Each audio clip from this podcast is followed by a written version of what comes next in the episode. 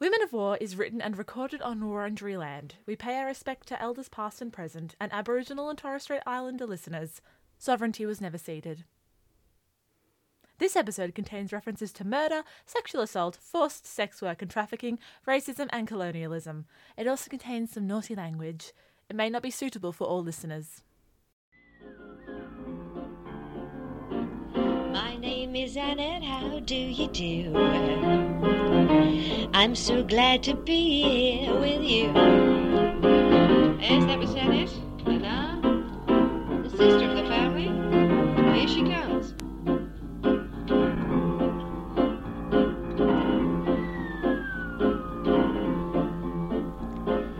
My name is Marilyn, how do you do? I'm so glad to be here with you. Yes, and that was Marilyn. Now we have the mama of the show. Here she is.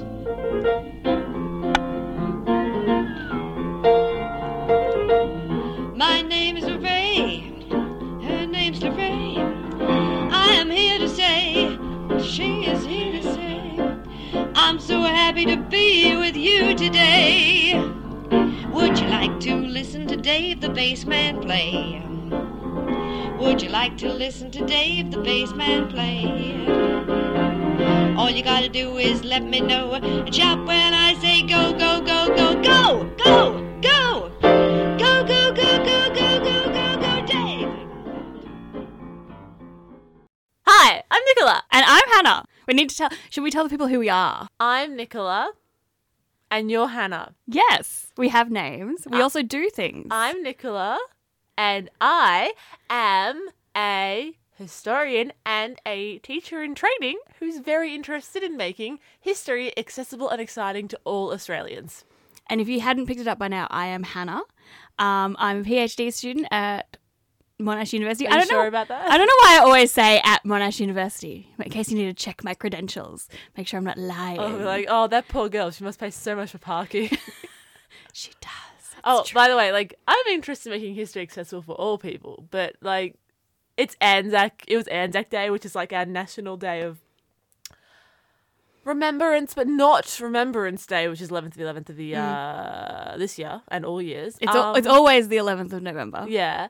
Um, and it commemorates the landing of Australian and New Zealand troops on the shores of the Dardanelles as part of the no, other way around shores of Gallipoli as part of the Dardanelles cam- campaign. It has become quite a loaded political issue, and we're going to take that issue now and put it over there. Yeah. over there. It's just in the corner now. It's. Watching you kiss her. Oh, oh. I'm just dancing on my own. She is actually dancing. It's quite impressive. Mm, thank you. Welcome to season two of Women of War, subtitle More Women, More War, where we wander through history to talk about all the interesting women who found themselves in the middle of a war and what they decided to do about it. If you like what we do, please chuck us a review at Apple Podcasts. We love attention. Yeah, that's it. Or shout into the void of social media. We have an account on all the main platforms, like the ones all people use anyway. So come say hey, and if you like the pod. Anyway, to business. So today, if I've read the schedule correctly, we're talking about Deborah Mailman, Miranda Tapsell, Jessica Mowboy, and Shari Sevens. Look, I'm going to be honest with you, Hannah. I don't know if Jess Mowboy's run on Australian Idol counts as a war, but it was a national tragedy. She didn't win. Though Damien Leith is very, very good. Yeah, no, I'm actually talking about um, Australia's mission, where we wage war against Europe through Eurovision, so that we sow seeds of discord and actually become Europe's overlords. Benevolent overlords. Benevolent overlords. Yeah. We're nice people. It's fine. Um, but actually, no. I'm talking about the women who performed as singers and entertainers in the Vietnam War. So, national icons Deborah, Miranda, Jess, and Shari played some of these in the Aussie film The Sapphires. And if you haven't seen that, it's not very well known outside of Australia. That's I an international tragedy. Definitely. I mean, everyone should go watch. It's a banger. I mean, let's just end this episode here. Like, Yeah. we just let's just go. All right. Movie night. Women of War. Thanks. Bye. Follow us on Twitter. All See you right. next time. okay, so I'm really excited about this episode because we are in my wheelhouse. Like, I know, admittedly, more about the people protesting the war than about the people Your participating in the war. so much more fun but. I just, it, we're in the Cold War. I'm so happy. Full of dead veterans. I have deliberately chosen fun, boppy history. It's great. Yeah. Protests are fun.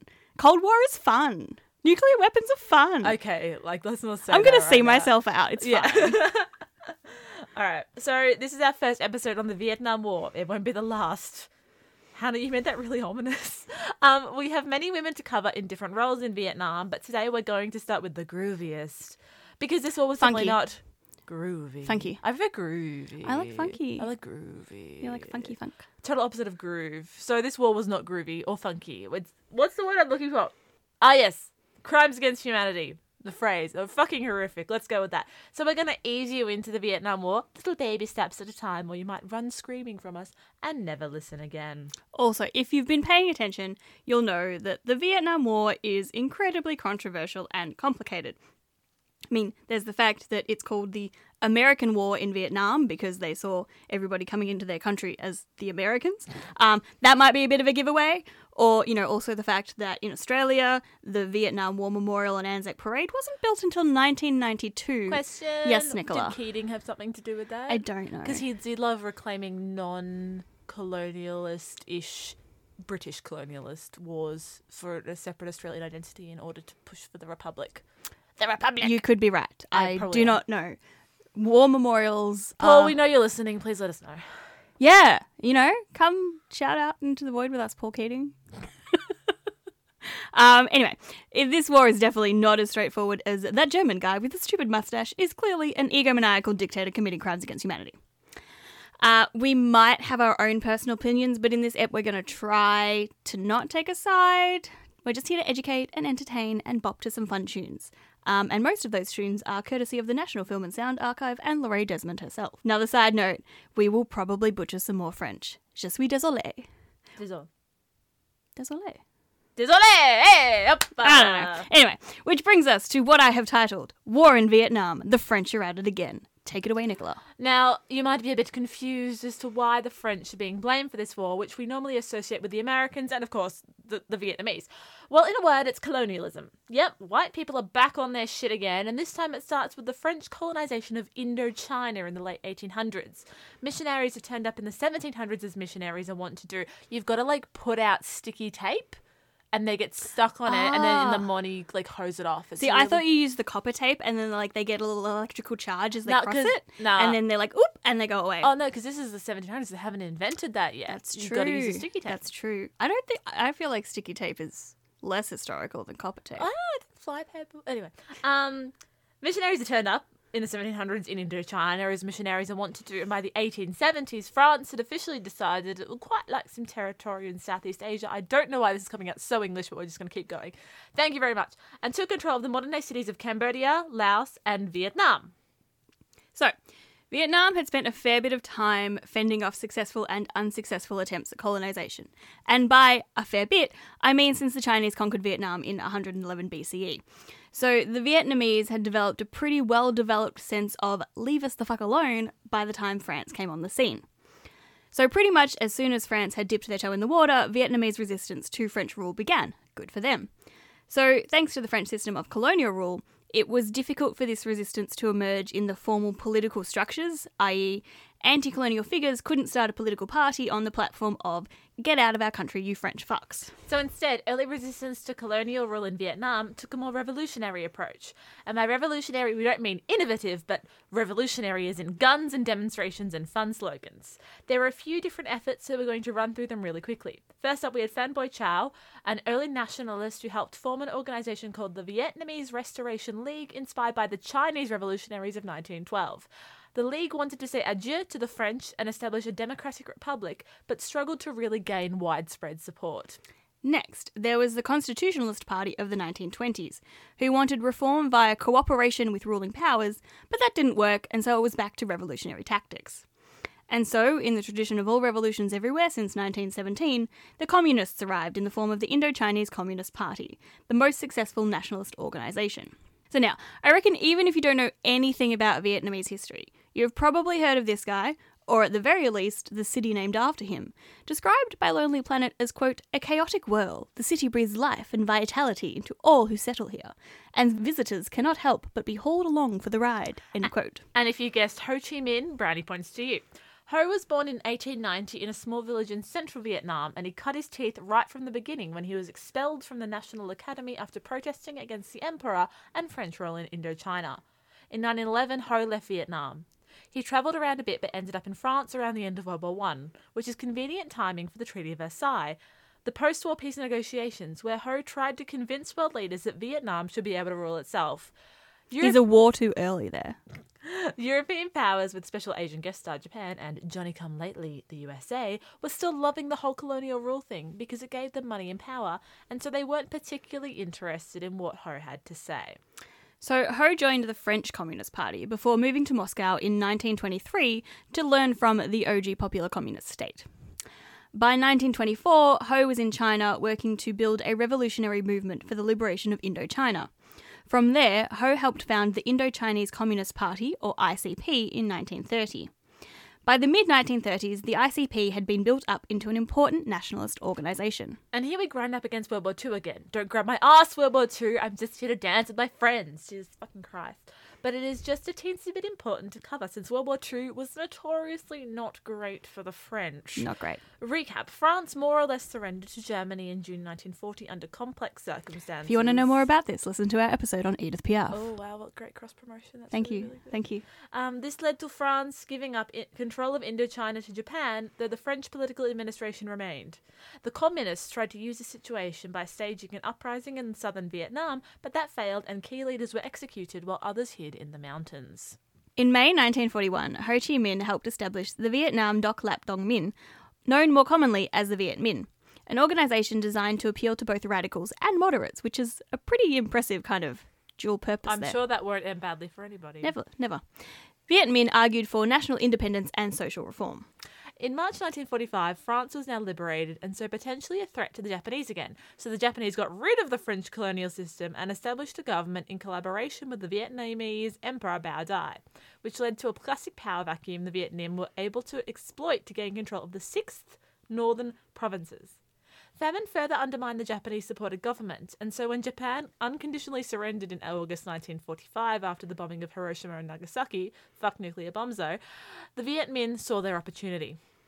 The creatively named August Revolution met with little resistance, probably because everyone was dead, starving, or just thoroughly confused about who was in charge now. Bao Dai was forced to abdicate, and the Viet Minh gained control over most of the northern and central provinces.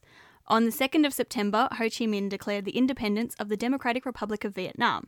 Cue celebratory music and babies dancing in the streets. Except it wasn't all over Red Rover. Other nationalist organisations were like, um, who said you could rule? At the other end of the spectrum, the terms of Japan's surrender included the little detail that Britain and China should occupy the region to, air quotes, help stabilise the country. We're entering the period of decolonization here, which is where everything is a mess of we have liberated you from colonial rule and you shall self govern, but we're going to hang around and tell you how to do that and micromanage the shit out of you. British troops arrived in September and helped the existing French forces push out the Viet Minh, and France decided to retake control of the country. In October 1945, the French began a military campaign against the Viet Minh and thus began the First Indochina War. Finally, here we are, the Vietnam War. Mmm, kinda. Oh. The first Indochina War is the Vietnam War prequel that sort of merges with the Vietnam War itself when the Yanks arrive. So, you're ready to condense 20 years of history into a quick soundbite? Always. So, the French military are fighting the Viet Minh, Ho Chi Minh's forces. By February 1946, France had re established their control over southern Vietnam. Ho Chi Minh was willing to negotiate with the French to protect Vietnamese interests. In November 1945, Ho rebranded the ICP as a National Assembly to attract wider support. Smart move because communist was a word sure to spark intense feelings no matter what side of the increasingly thick iron curtain you sat on. But negotiation didn't really get them very far. France was determined to stay in charge of Vietnam, seeing the colony as a way to help rebuild after the devastation of World War II. Sweet, sweet taxes and cheap, cheap goods. All of this came to a head in 1946 when things erupted into a full blown war between Vietnamese nationalists, which are communists and fake mustaches for the most part, and the French colonial rulers. For three years, no one was able to win a clear advantage. On one side, you had the French, with superior weapons, but on the other side, you had the Viet Minh forces, who were able to take advantage of the land and effectively use guerrilla tactics to gain a strong foothold in the north. In addition, Ho Chi Minh was a super popular guy. Shockingly, to the French at least, Ho's platform of Vietnamese independence appealed to many people who were bloody sick of being ruled by outsiders. The French brought back the older Emperor Bao Dai in 1949 to try to redirect this nationalist sentiment, but the Vietnamese people were no dummies and saw this as the puppet government it was. It's kind of ironic that the French are like, hey, they won't notice this puppet government. It's like, guys, what did you just go through with Vichy? Anyway. Guys, look in the mirror. The European powers loved installing puppet governments in their colonies when the people there started agitating for independence, and it never works. The Viet Minh began to reach into the south, and the French had to decide is this worth it? All right, so we've got to zoom, zoom, zoom out Zoom, zoom, zoom. to look at the Cold War. Yeah, zoom, zoom, zoom. My jam. I'm so happy. zoom. So, all this is happening while the world is settling into the new normal of the Cold War, which, at kind of the basic bare bones level, is the state of tension between the democratic capitalist US and the communist Soviet Union. Though everyone had been friends during World War II because of the common enemy of Hitler, pretty much immediately after fucking the war, hate that guy. that guy. After the war, the US and the Soviets began side eyeing each other suspiciously, like, you look shifty over there. Uh, both saw imperialistic tendencies in the other, which was accurate, um, and both were concerned about the other gaining dominance over the world because they each wanted to dominate the world. Much of the world allied with one of the two camps, and the US and Soviet Union spent a lot of time, energy, and money trying to push their own political ideologies on each other.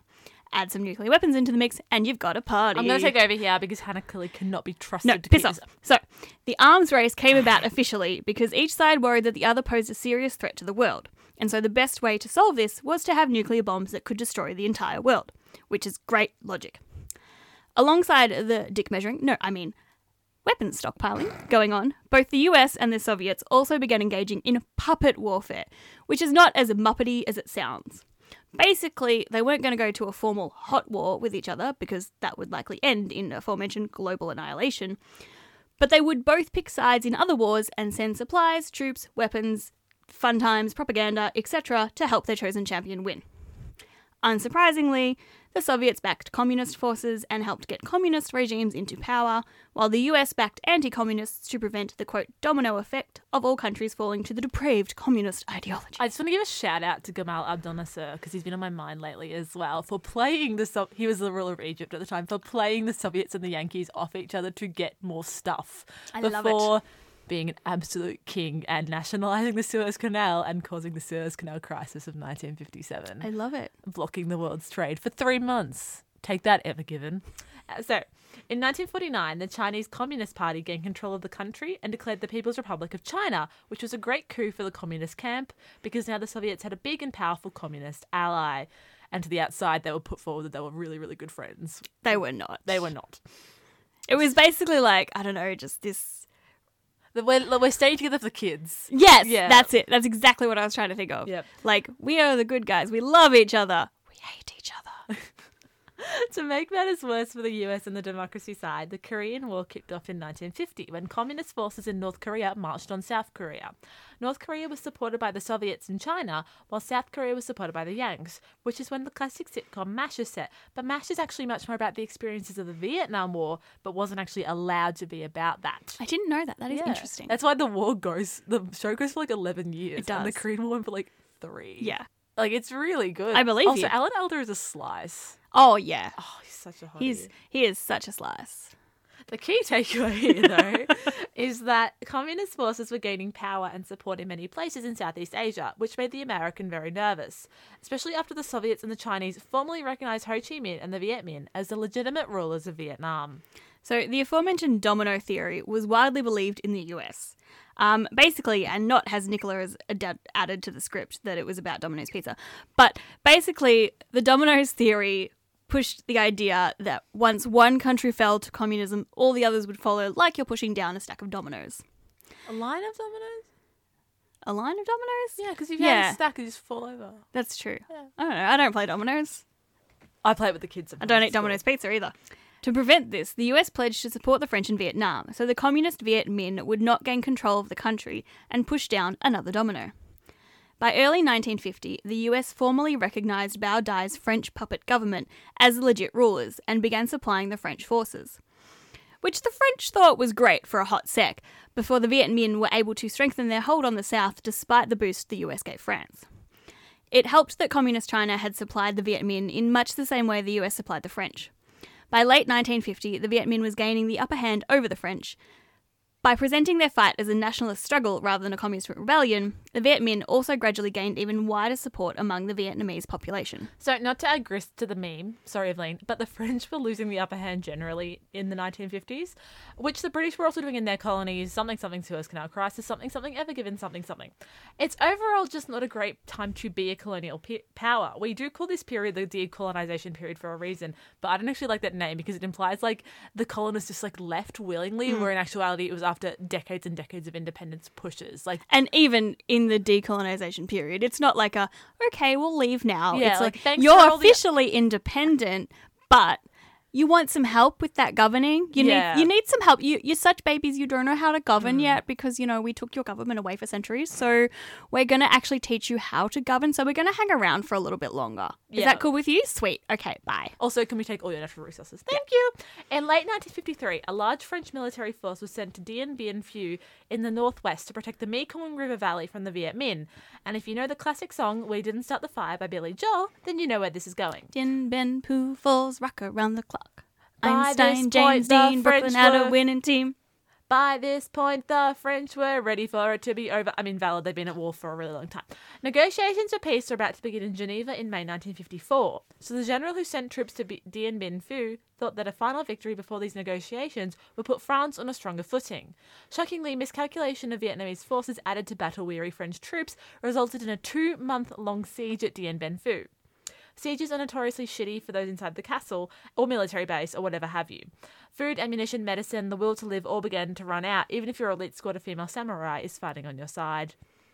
Mikano Takiko is not here. Yeah, I know. I, let's be very clear. That was a reference to another episode, not that the Vietnamese don't have samurai, because that's a Japanese thing. Yes. Yes.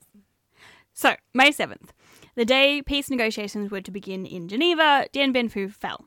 Rock around the clock. Einstein, James Dean, Brooklyn's We got just a did winning that. team. Elvis Presley, Peter Pan, da da da da, Disneyland. Bardo, Budapest, Alabama Alabama, cruise jets, Princess Grace, Peyton Place, trouble in the Suez! Suez! And we're back to the Suez Canal. All right. Okay, so this was the final straw for France's support of the war. And by July, France agreed to withdraw from Vietnam. Or at least, mostly withdraw from Vietnam. The Geneva Accords signed in July established the 17th parallel between the north and south of Vietnam. In the north, Ho Chi Minh and the Communists had control of the Democratic Republic of Vietnam. In the south, France transferred ruling authority to the state of Vietnam under Bao Dai, and then later Ngo Dinh Dien. All military forces were to withdraw from a demilitarized zone at the 17th parallel within a year, and a general election was to be held in 1956 to decide the future of Vietnam. US President at the time, Dwight Eisenhower, Dwight acting, D. Eisenhower. acting as the beacon and protector of democracy that America was during this period, tried to ensure Ho Chi Minh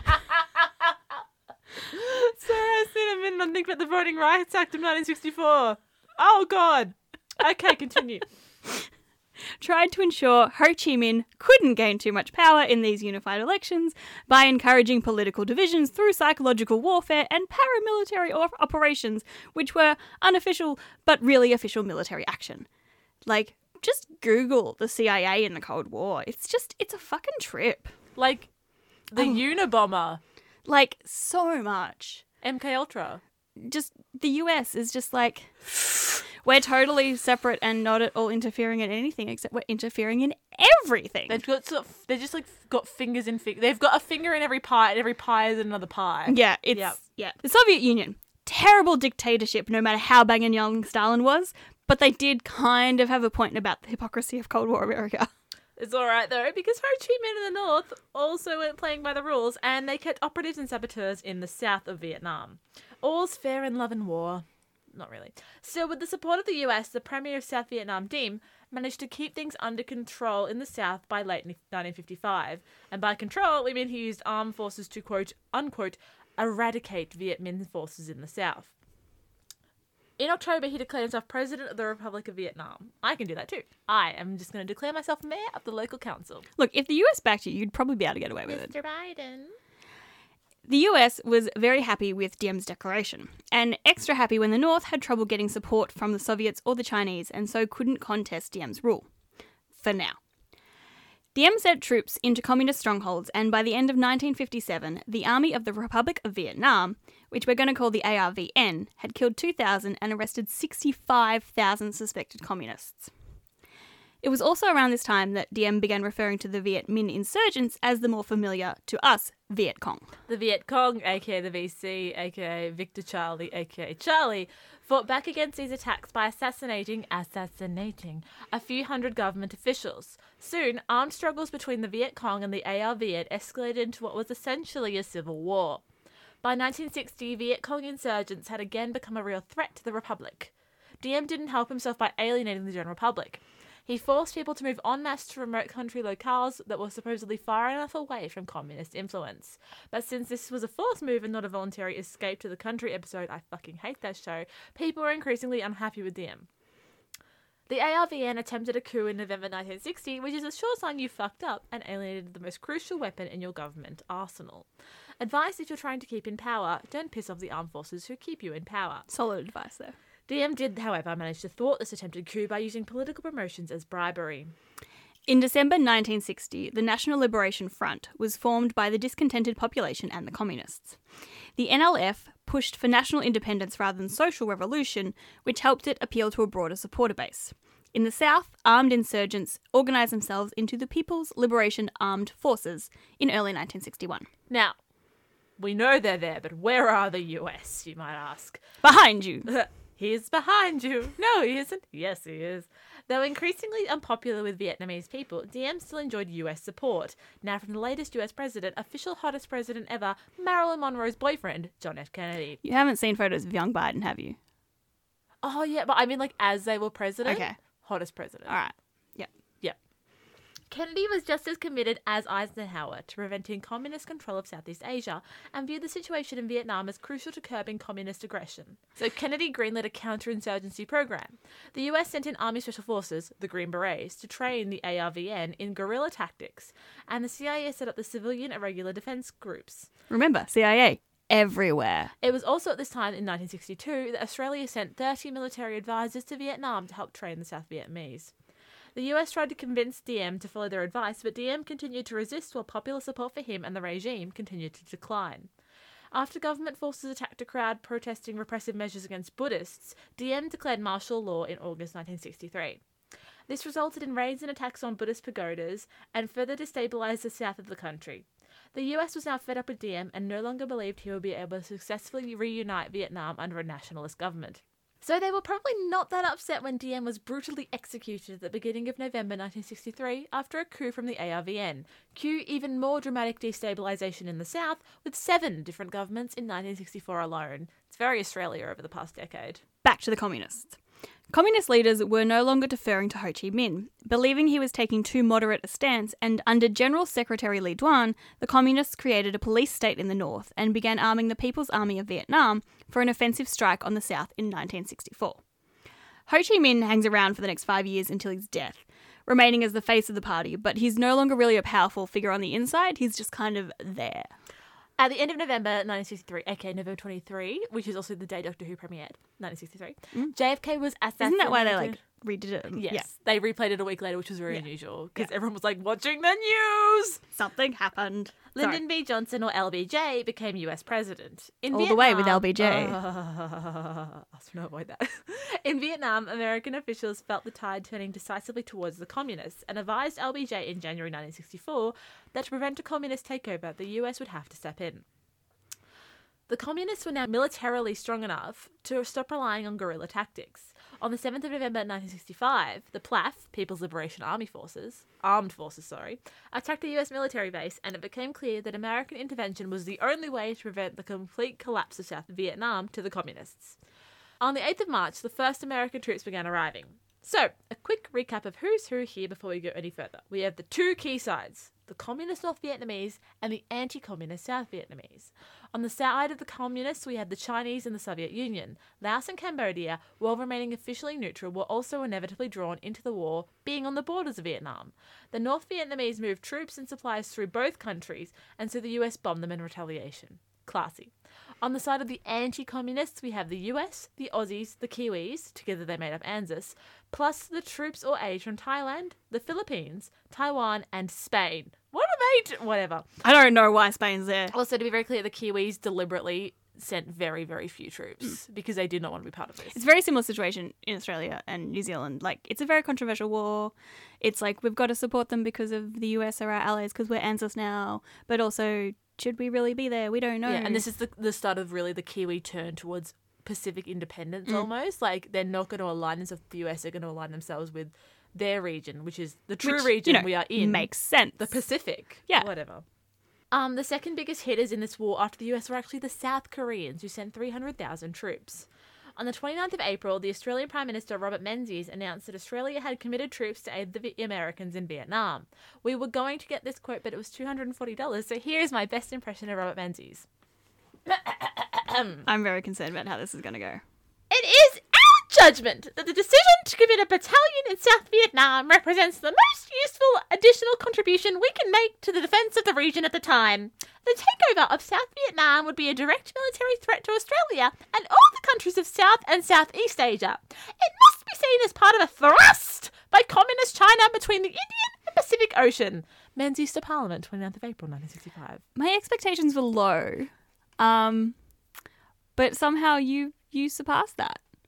That was beautiful. Thank you. And I don't think you've ever heard Robert Menzies I speak have. in your I, life. I know. I've heard him say like, "I saw the Queen go by, and though she was in my eye for a moment, she was in my heart forever. I need to do my eyebrows." This wasn't really all that surprising since Menzies.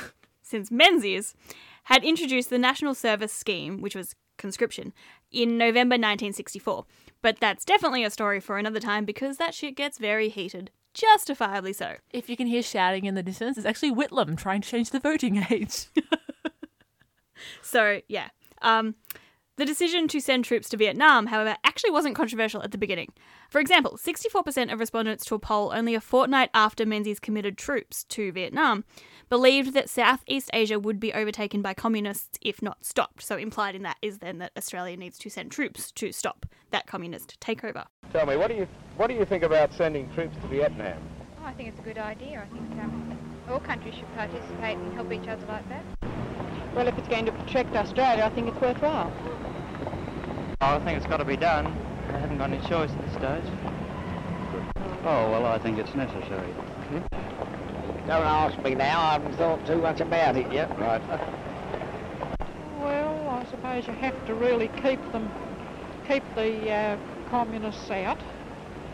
But uh, I'd rather see my boys stay around Australia. Well, I think it's quite a very best thing they could have done. That was a clip there from ABC footage of the Australian government's decision to send troops to Vietnam. Um, and as you can see, there was a wide range of opinions, but As a lot of people, hear. as you can hear, whatever. As you can hear, there was a wide range of opinions, and a lot of people actually were very supportive of the war.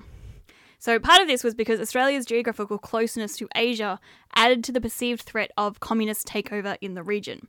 So, if communists managed to take over all of Southeast Asia, what was to stop them taking over Australia? For a country that came to exist because it stole other people's land, white Australia has had a huge anxiety about others coming and doing the same thing to them. So, from at least the mass immigration of Chinese miners during the Australian gold rushes in the mid 1800s, white Australians were wary of their Asian neighbours. God, just saying the phrase Asian neighbours made me feel like I've been taken over by the spirit of an old conservative politician. Menzies is here! It's Menzies! Anyway, following World War II and the seemingly very real threat that Japan would invade Australia, combined with the mass decolonisation of the period, meant that Australian foreign policy was increasingly concentrated on Asia and the Pacific, but not in the nice, let's make economic and familiar ties with our close neighbours way. Like the Kiwis. Like the Kiwis, yeah. Specifically, much of it was focused on protecting Australian borders from the quote, Asian hordes, unquote, that were all turning to the dangerous and insidious communism that would then come and take over Australia and turn us all to those horrible communists, and we would be forever voting for Stalin, yay. My fellow Australians, if you are seeing this tape, I have been murdered. Anyway, Australia was also increasingly interested in currying favour with the US, as it became clear the US was becoming a key global power and ally in the Pacific region, as the British declined, basically. Perhaps more immediately important for many Australians, the US could provide aid and protection against the threat of communism. As the Minister for External Affairs Richard Dick Casey put it, quote, "With the black cloud of communist China hanging to the north, we must make sure our children do not end up pulling rickshaws with hammer and sickle signs on the sides." End quote. Hammer and sickle being the preferred emoji of communist countries. In February 1968, respondents to another poll which asked, Do you think America and her allies should increase their war effort in Vietnam for a quick victory, or hold things about as they are, or get out of Vietnam soon? They were also largely in favour of either increasing Australia's commitment or staying the course as it was. Only 24% voted for getting out. Over the next eight years, between 50 and 60,000 Australians, depending on who you ask, um, served in the Vietnam War. The Australian battalions departing for Vietnam had little idea of what to expect on the front. Vietnam was a different beast to what Australians had encountered before. Australian and American forces developed a counter revolutionary warfare strategy that relied on incorrect assumptions about the enemy, including that the North Vietnamese forces were outsiders that lacked any support from the South Vietnamese, which is untrue. Initially, Australian forces were largely attached to the Americans, but became the independent 1st Australian Task Force in 1966. So we're going to refer to them as the ATF. The ATF was based at Nui Dat in Phuoc Tuy province and consisted of two infantry battalions, an artillery regiment, an armoured squadron, a cavalry squadron, and other supporting arms and services. So, as we mentioned in our episode on Edith Piaf, war singers are one of the most famous and mythologized roles for women in wartime. Singers provide a welcome distraction from the horrors of war and a reminder of what the war was for. War singers, particularly female singers, often also served as objects of lust or love, a way to take soldiers' minds off their troubles.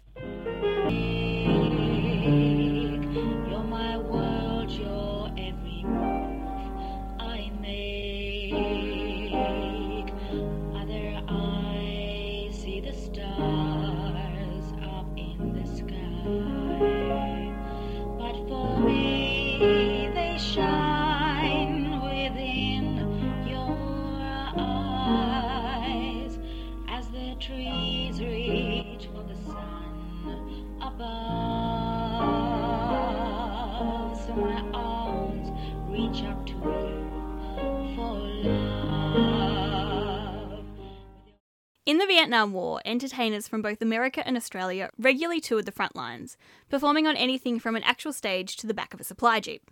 So now, you may have seen Apocalypse Now, which I have not because it's my party trick to annoy film buffs by never having seen any of the films they think I should have. But if you have seen Apocalypse Now, you might remember a scene where scantily clad performers are whisked off in a helicopter when crazed soldiers stormed the stage in a haze of lust. Shockingly, this was not the typical experience for performers in Vietnam. The government supported the sending of entertainers and believed it important to make sure that the scheme was well organised to ensure that nothing untoward or dangerous fell the performers. Other than the stress and trauma of being in an active war zone, anyway. The government also supported the entertainers because they thought it might distract from the growing anti war movement. And if you want to read more about the anti Vietnam War movement in more detail, see issue number 91 of Wartime magazine for a rundown of the movement from the end of World War II to the moratoriums of the early I- I have 1970s. you write this episode. The government didn't want that motivation to be known, however, and painted their support of the scheme as motivated by concern for the welfare of Australian troops. So we all know that the Australian government doesn't really care about the welfare of troops after they get hmm. back. The government was also slow to enact official troop entertainment. By October 1965, troops felt forgotten, with the US civilian lieutenant colonel telling both the U- Australian press and parliament that Australian morale was suffering due to a lack of proper entertainment and options for off duty fun times. So, the scheme itself. Entertainment for troops in Vietnam was organised in tandem with the American administration. Many came as employees of the USO, which is the United Service Organization, a charity based in New York. These performers were paid uh, 150 US dollars a week while on tour, along with 10 US dollars per day for expenses. Their itinerary, transport, accommodation, and meals were organised by the Defence Department's Professional Entertainment Office. While in Vietnam, they were escorted by an officer. Australian entertainers went to Vietnam through two avenues as volunteers and through commercial agencies. The government sponsored entertainers volunteered their services to the US agency and were only provided with transportation and a living allowance rather than a wage. This option was established by the government and administered by the Forces Advisory Committee on Entertainment, or FACE. Through FACE, they only had a limited salary. Often, these performers were celebrities in their own right, however, and could monetize their tour through films of their concerts. Performers could also go to Vietnam through the Australian Forces Overseas Fund, AFOF, created by the RSL. Some also came to Vietnam at their own expense and would perform for the troops for free. Why, it comes and it goes in a minute. Where, where is that real something life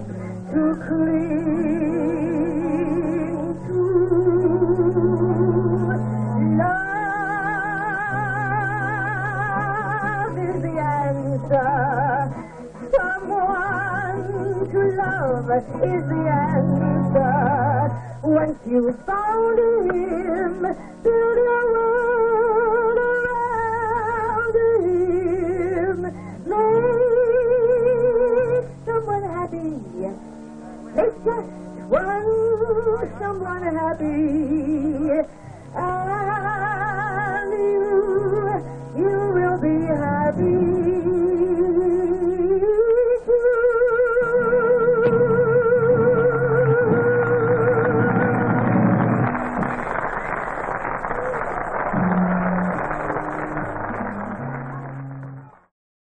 Was a clip from a Ray Desmond concert on the 19th of September 1969 Nice. um, at Nui Dat. And so more than 1,200 soldiers, Australian Task Force soldiers, were there. And there was like torrential rain. And they stayed there for the whole like two hours to hear them perform. And like you watch the video, and we've, I've put it up on our website because I think mm-hmm. you should watch the video as well as listening to the audio. And there's these three soldiers, and they all huddle together under their coat when it starts raining. And it's just, and I made the mistake this morning of listening to I Was Only 19. Oh. And it's just like, you can see in this video these like poor boys that, like, yes, horrible things are happening, but also so many of them were conscripts. Like a quarter of Australian troops in Vietnam were conscripts. So they didn't want to be there in any way, shape, or form. And it's just horrendous. And then you've got this singer coming in in a beautiful dress with a beautiful voice, and it's like an escape. And I feel like this just shows you the power of like the war mm. singer in these sort of situations. I will say, when I was in that interview with a bunch of Vietnam return servicemen, so one Australian men who served in Vietnam, not Vietnamese servicemen, Yep. which who are also in Australia now. There's also a lot in Australia. yeah, and they had their own battalion at a march in Anzac. Or I love a few that. years ago. Yeah. Anyway, um, some of them who worked on scripts actually didn't. It wasn't that they didn't want to be there, but it's a sense of like, okay, I've been called up. Yeah. it's time to go. Yeah. But yeah, It's a very complicated Oh, it's story. so like complicated. it's it's very mythologized. The the you know Vietnam. hello veterans. Jimmy Barnes. Like there's you? a lot going on in this story that we do not have time to cover. Mm. But I just the three soldiers huddling together under their Aw. coat just kills me. It's like when we went to go see um Midsummer Night's Dream. Yes. Except we weren't at war. Performers could also find bookings through Australian, American, or Philippines based agencies to perform at servicemen's clubs or the US military commercial entertainment unit. This option was normally taken by performers who wanted to cash in on their tour. These agents could be legit or they could be shady as fuck. Some, like Australian Shirley Simmons, great name, set up comfortable accommodations in a South Vietnam villa and provided entertainment for the entertainers on her books. Others, she provided security, not entertainment. Hey, yeah, sorry, I'm not going to. They provided the entertainment. she provided security. Wink, wink. Many performers were underage, not paid, or working illegally on tourist visas, like backpackers used to do to pick fruit for us, so some things never change. Some agents stole performers' passports and return tickets so they could not leave. Young female performers were particularly defenseless against sexual exploitation, and some even were expected to perform sex work alongside their performances. A study of the psychological impact on female entertainers in Vietnam from 2009 revealed that 50% of the women studied faced verbal or physical sexual assault while on tour, and 8 reported forced or threatening sexual encounters, including rape. Through the government and private organisers, 54 concert parties toured Vietnam between 1965 and 1971. 28 of those were sponsored by the RSL's AFOF, 21 by the government's FACE, um, and five jointly funded by the two. Roughly 650 performers toured during this time, and about half and a half were private and government sponsored. So it's like 50 50 split pretty much. Some performers were big name celebrities, but most were young newcomers to the business. Most tours would be between two and three weeks, and the performers would travel between the Australian bases, American bases, recreation centres, and hospitals. Privately organised commercial tours could actually last up to two years. Um, commercial performers had to organise their own transportation around Vietnam, with Jill Kennedy, rec- who was a performer, recalling that, quote, we'd sleep on the cement at the airport waiting for a lift out to Da Nang or Pleiku or wherever. Australian so called civilians were last on the list. Pigs or chooks or anything would have first priority, end quote. Unlike American performers, who often flew in and out of Vietnam from Bangkok for their performances, the Australian entertainers would stay in the country for the duration of their tour. The days were grueling, with performers often putting on more than one performance a day, sometimes up to three, all of which could last an hour or more and be on anything from actual stages to a pontoon on the river or to the back of a truck, like in the 7th Government Concert Party to Vietnam.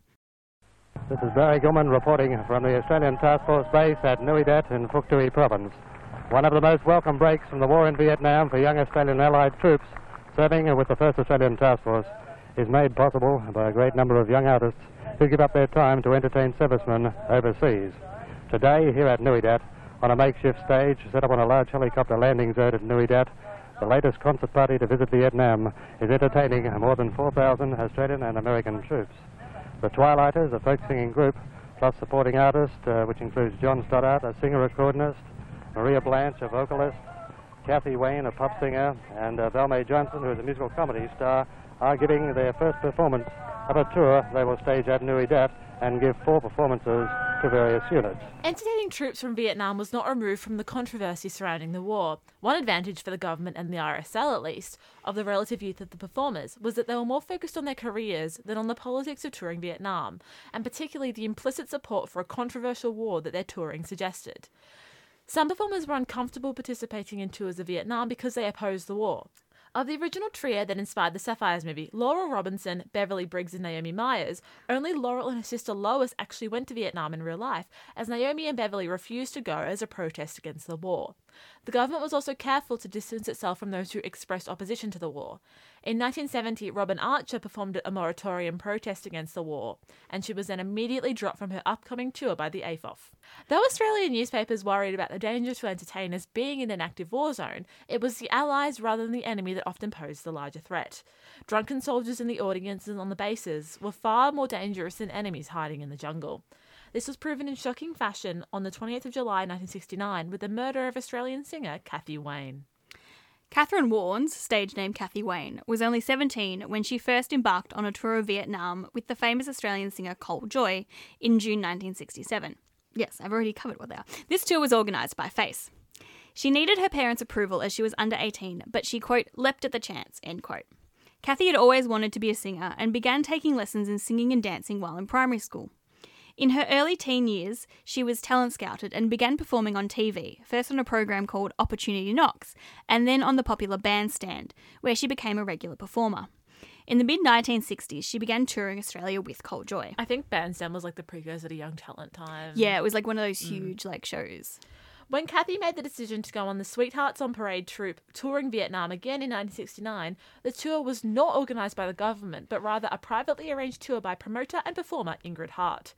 C- Col Joye warned Kathy about touring without the support of Face, and her parents were also not fans of her second Vietnam tour.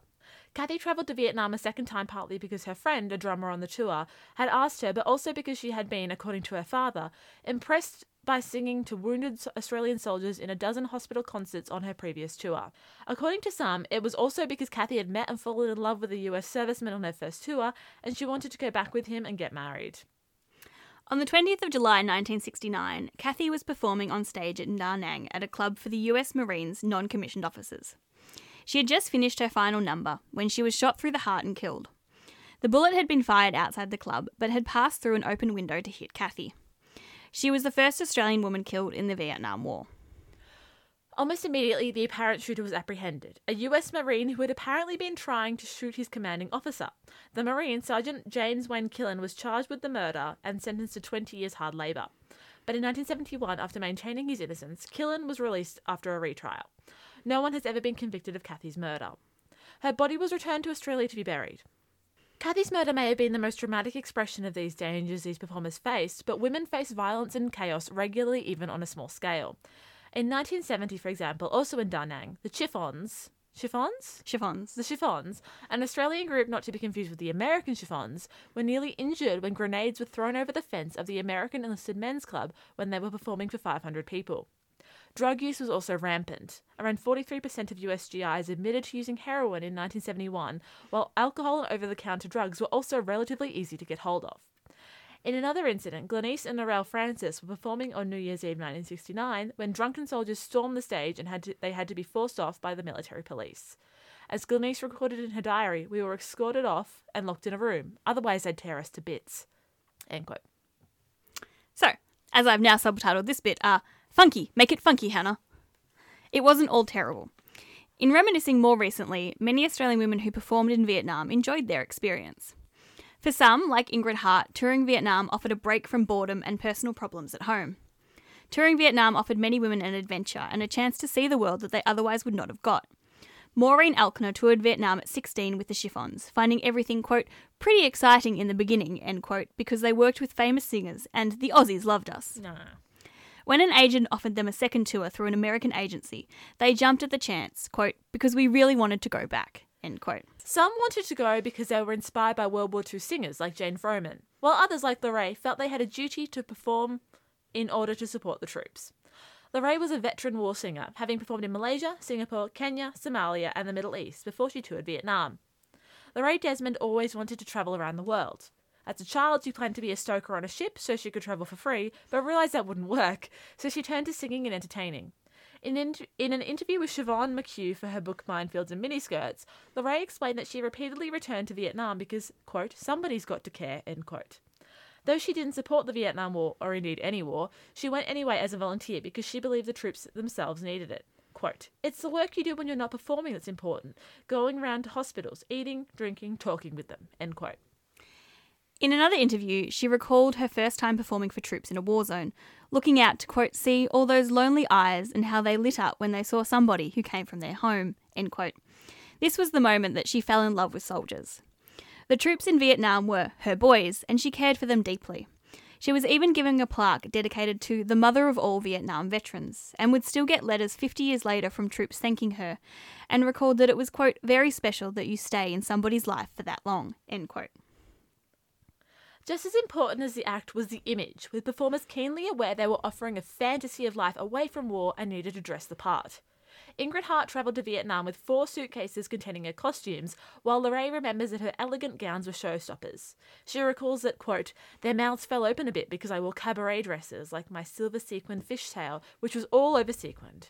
I don't think they'd seen many things like that among the scrub and the rubber trees and the red dust of Vietnam, end quote. She was called the blonde goddess in the golden dress by Aussie troops. We actually have a photo of that, of the dress, that I'm going to put up on our website as well. The performers were normally welcomed enthusiastically. According to Elizabeth Burton, all you had to do was walk on stage and they just screamed. For Ingrid, Vietnam was one of the highlights of her life because, in her words, she was wanted, admired, appreciated, and adored. Lorraine's most popular song while on tour in Vietnam was Leaving on a Jet Plane. The first time she sang it for the troops, it was an emotional experience for the soldiers. However, when Lorraine responded that she would never sing it again, the troops protested, stating, You've got to sing that song whenever you can, because it made us think of our loved ones and it made us feel good. 14 years after the war ended, Lorraine performed the song again at the Welcome Home concert in October 1987, which was a concert organised by the Australian Vet- Vietnam Veterans Association to honour veterans who felt their service had been forgotten. Lorraine sang Leaving on a Jet Plane at the concert, and as soon as she sang the opening line, My bags are packed, she recalls that the 20,000 strong crowd stood and held their arms out. Nearly choking from the overwhelming emotion, she, quote, nearly died with my leg in the air, unsure how she'd got on with that song, end quote.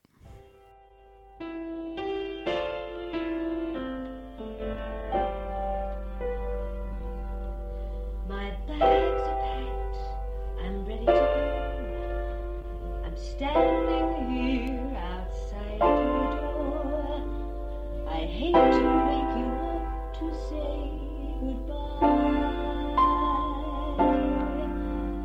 But the dawn is breaking its own.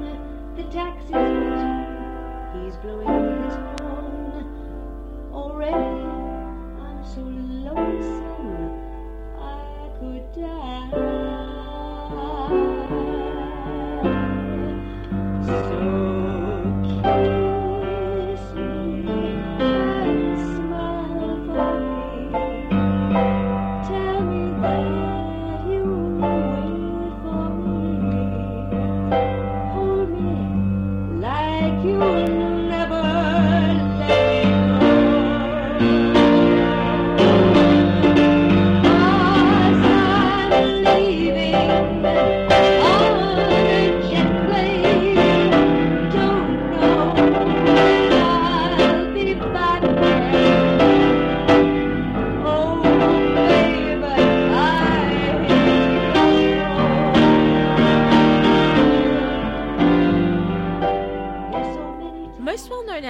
are, of course, the Sapphires, thanks to the aforementioned absolute bop of a movie from 2012. If you haven't seen it, really would recommend. The Great movie. The Sapphires are a group of Indigenous women, primarily Yorta Yorta, who loved soul music. The movie itself is not actually completely factual, much to Hannah's shock when she started writing the episode, but it is based on the play by Tony Briggs, who is the son of Sapphire member and Vietnam entertainer Laurel Robinson. In real life, the three members of the Sapphires began singing at a young age for their families near Shepparton and at the Cummeragunja Mission. God, the Cummeragunja Mission is just such a place of incredible history. I don't- Anyway, I don't know much about it. Actually. Okay, we're not getting into that right now because No. this episode's already really long. their costumes were sewn by hand by their grandmother and would tap dance using shoes with pennies hammered into the bottom. Now, the white Australia policy was still in force at the time, and Laurel and her cousins Beverly Briggs and Naomi Myers struggled to see role models in music they could relate to.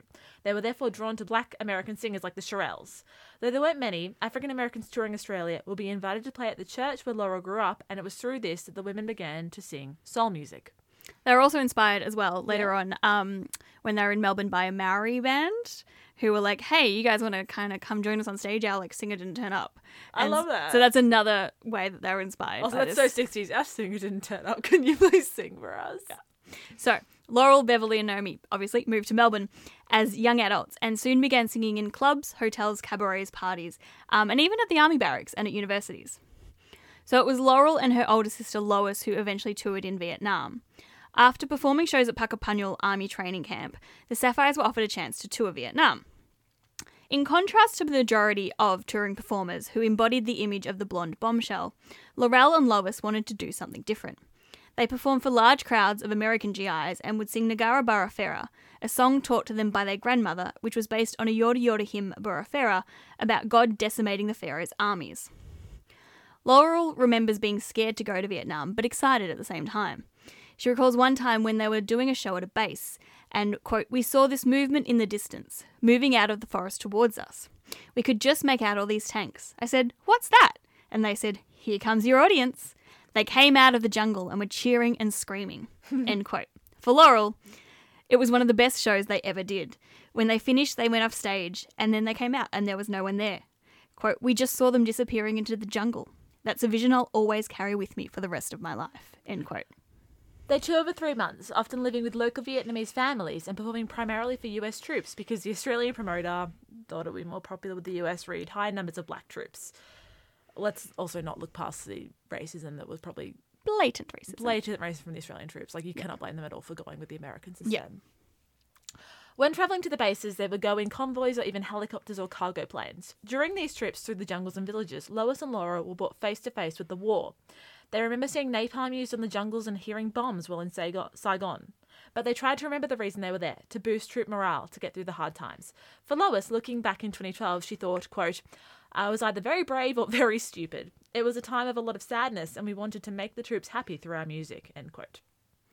So, on the 22nd of April 1970, Prime Minister John Gorton announced that the 8th Battalion would not be replaced when their tour ended in November. This decision came in response to US President Richard Nixon's policy of, quote, Vietnamization, end quote, which aimed to achieve the withdrawal of US troops by training and equipping the South Vietnamese forces. So basically, the idea was that both the US and Australia would gradually pull out their forces out of Vietnam while the South Vietnamese army took over the fighting. Whether the South Vietnamese army could then actually win the war after withdrawal was kind of considered unimportant. On August the 18th, 1971, Prime Minister treacherous bastard William McMahon, father of Cole from Ch- I cannot fucking believe you. Also, I cannot fucking believe this. I have to believe it, I guess it's written here. Prime Minister, treacherous bastard William McMahon, father of Cole from Charmed, and one time father in law of Dannii Minogue. Isn't that's just Australia in a sentence, That's right? most. Oh my god! Announced that the remaining members of the task force will be withdrawn by the end of 1971. By the end of the year, only a small Australian force remained, again providing training. It had come full circle from the first Australians sent to Vietnam, and the Americans and Australians had really done very little to change things in Vietnam. The US and the North Vietnamese signed a peace treaty in January 1973, but the war between the North and the South Vietnamese continued for another two years until the North captured Saigon at the end of April 1975. In 1976, the North and South were reunited as the Socialist Republic of Vietnam, with only a little bit of violence over the next 15 years. Reunited, And it feels so good. But all of that is a story for another time. As the quotes above show, many women who performed in Vietnam remember their experiences fondly, and their work has been recognised in recent years. In 2012, uh, uh, as we said, The Sapphires was released documenting loosely the experiences of Laurel and Lois, while Lorraine Desmond was awarded an Order of Australia this year in January 19, 1921. You're doing wow, so we time traveled. Lois, uh, Lorraine Desmond was awarded an Order of Australia in January 1921. Oh my god, you did it again! What century is this? 21st. Lorraine, Lorraine Desmond was awarded an Order of Australia in January 2021, this year, at the age of 91. Thank you. But their time performing in Vietnam would take its toll. Oh, this got sad. War entertainers were not immune to the controversy surrounding the war, and upon returning to Australia, some found themselves feeling shame and guilt over their participation in the war. Hannah, this is not a funky note to end on. Right, okay, so here's a funky quote to end on from go go dancer Elizabeth Burton. Quote We went up in helicopters one time and arrived where there was a bald hill, a steel girder, a generator, and a tent. The boys in the band set up the equipment. We got in the tent and got dressed. Just the fringe bikinis and that sort of thing. When we came out, there were just thousands of guys on tanks and trucks, and the bald hill was a mass of people. They said that we stopped the war. The, that the Viet Cong were watching at the bottom of the hill in the trees. End quote. I love that idea. Such a cool idea. Yeah. Just I love the idea of like you dancing in your like fringe bikini and it's just like, yep, war's over. Yeah, just for like a hot five. Yeah, like, it's we're like- gonna go gawk at some women, boys. it's too funky a time to keep fighting the war right Yeah. now. I actually first encountered the Vietnam War when I myself was conscripted. Um, when I was in year nine, and we did a special subject about the '60s. Oh. But I Oh. actually read a book called When the Hip Chicks Went to War, which was about a group of performers in Vietnam. Yeah. It was like made up, but they based it on the case of the woman who was unfortunately murdered. Cathy Wayne, yeah. Yeah. Um. Actually, yeah, I, I was looking at books and I saw that book. Yeah, it's it's very young adult. So like Yeah. I would recommend it to like if you've got like, you know, teenage daughters, like, you know, 12-year-old daughters who want to learn more, that would probably be a good book to read. Mm. Can't remember much detail because I read it when I was 15 and I'm however old I am now.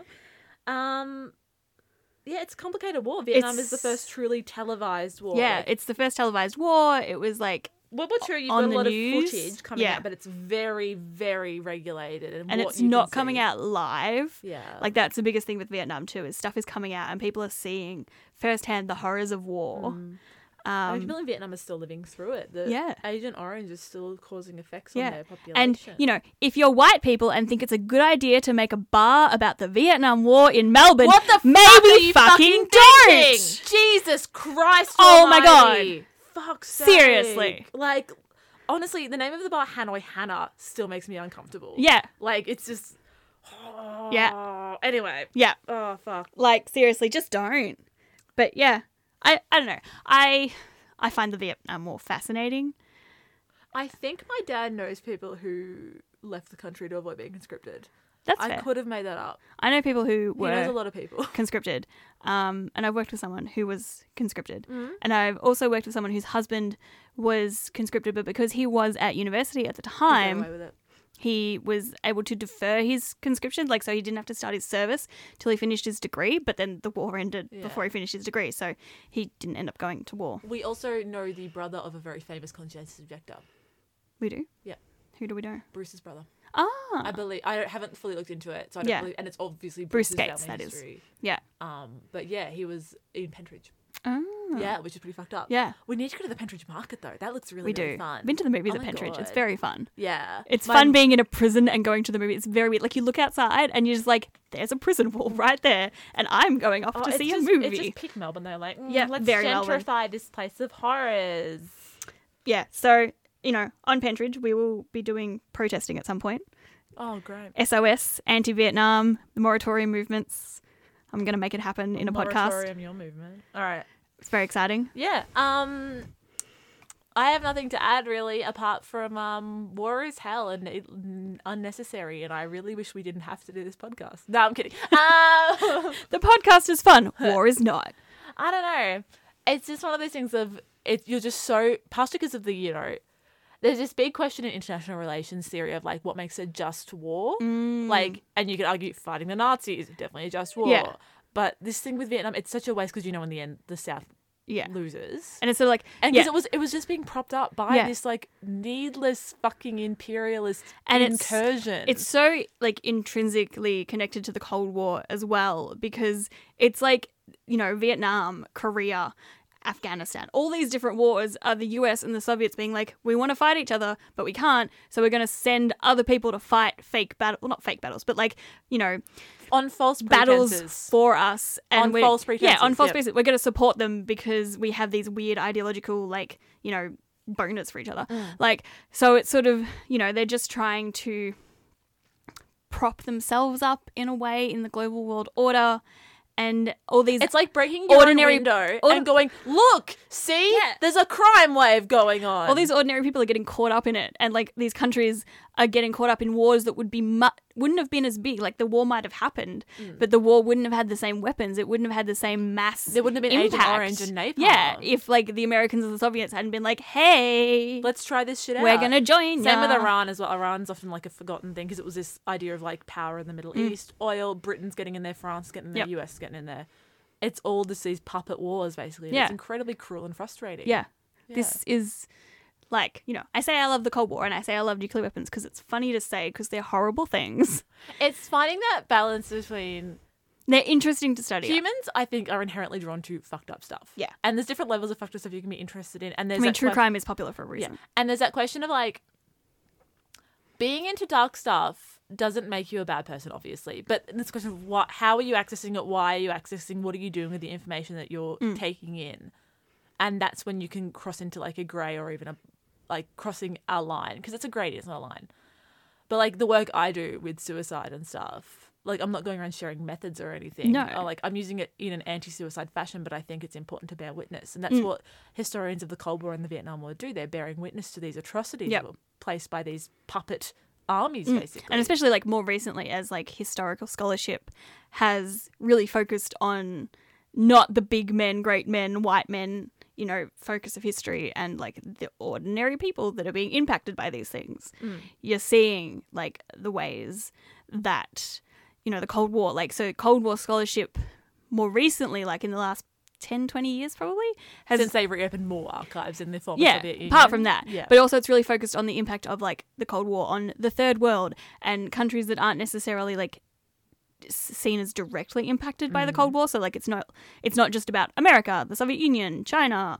It's also about yeah, other places where it's impacting. like not only that, like the non-aligned movement and Mm. like most of what we now call the third world, because Mm. that's what it was called for. It was I remember being blown, like my mind being blown in undergrad. I think it was like in third year, where I found out why we have the first world and the third I- world. I'm nodding, by the way. and yeah. there was no second world because first world was like the US and the democracy, etc. I want to put massive fucking air quotes around Oh yeah, I did do way. air quotes, but you just can't see them because it's a podcast. Um, and then Soviet Union was the second world because it wasn't quite as good, and then you had the third world, which was all like the decolonizing countries. but also the non-aligned movement, Mm. including um, Yugoslavia, Yep. which is a war for another time. And then when the Soviet Union was dissolved in 1991, the second world disappeared, but we still have the terms first and third world. So that's your fun fact for the day. And we've gone very wildly away from Vietnam War singers, but Yeah. We would also love to say an incredible thank you to Lorraine Desmond for her permission to use recordings of her tour rehearsals in this episode, and a big thank you to her good friend Gail Ballantyne for acting as our correspondent with Ms. Desmond. And we'd like to thank the National Film and Sound Archive and particularly Angus Johnson um, for providing us with a copy of the recording and help accessing it and understanding copyright and we would also and like to everything. say a massive fuck you to the National Film and Sound Archive for making it two hundred dollars to buy a fucking recording of Prime Minister Robert Menzies, whom we paid his wages without. Ta- I wasn't born when it's kind of ridiculous that we have to pay for access to the first among equals leader of our nation's. It's in the public domain, but it's hosted by the National Film and Sound Archive. ridiculous. I know they need money because all the money goes to the fucking war. And hey, government, why don't you fund archives? So we also, um, if you'd like to get more in contact with us, we have a Twitter, we have an Instagram, we have a Facebook, All at Women of War Pod. and we have a website, womenofwarpod.com. And we have a newsletter, so go to womenofwarpod.com forward slash subscribe, put in your deets. And we'll do, yeah. We will send you all the fun things. Um, and as of now, as of this episode, also look on our website and we have an episode page for this episode. So you can see all the pics and all the videos that we um, use the audio for in this this Yeah. episode. You can see the actual video and I highly recommend and look out for the three So soldiers can with their, uh, like, their coat as a blanket. And then you can just spend some time with us looking Yeah. through all that. Yeah. Spend some time with us. And that's it. We will see you in a fortnight. See you in a fortnight. We're going to make some certain periods of the internet, it's going to make a certain portion of the internet very, very angry with our next episode. I'm Oh, we are. excited. It's going to be fun. On that note, see you next time.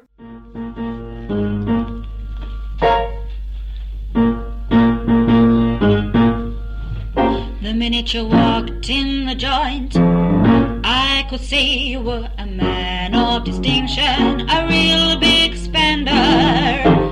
Good looking, so refined. Now, wouldn't you like to know what's going on in my mind? Then I'll come straight to the point. I don't pop my cork for every guy I see. A big spender spend a little time with me.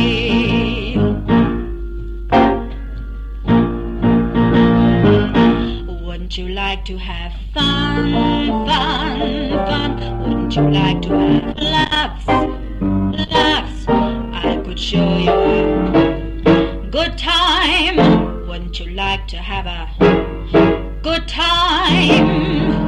The minute you walked in the joint, I could see you were a man of distinction, a real big spender.